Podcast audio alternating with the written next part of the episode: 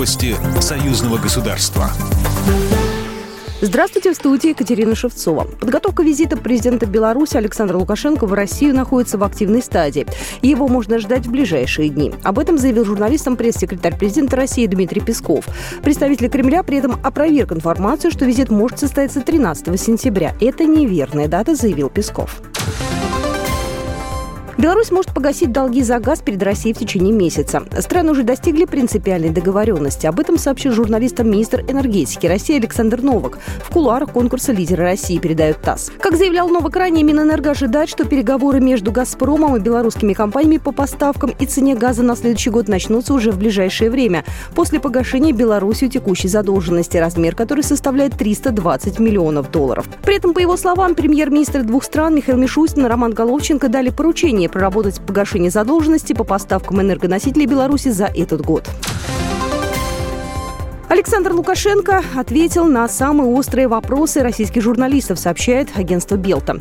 Интервью Лукашенко взяли главный редактор Раша Тудей Маргарита Симонян, корреспондент Первого канала Антон Верницкий, ведущий программы «Вести» на телеканале «Россия-1» Евгений Рожков и главный редактор радиостанции «Говорит Москва» Роман Бабаян. Мероприятие прошло в Минске во Дворце независимости.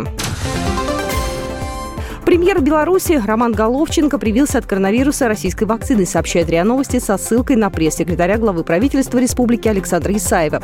О желании испытать российскую вакцину на себе Головченко говорил еще на встрече с российским коллегой. Тогда он пообещал, что сделает прививку сразу же, как только в Беларусь поступит вакцина от российской стороны.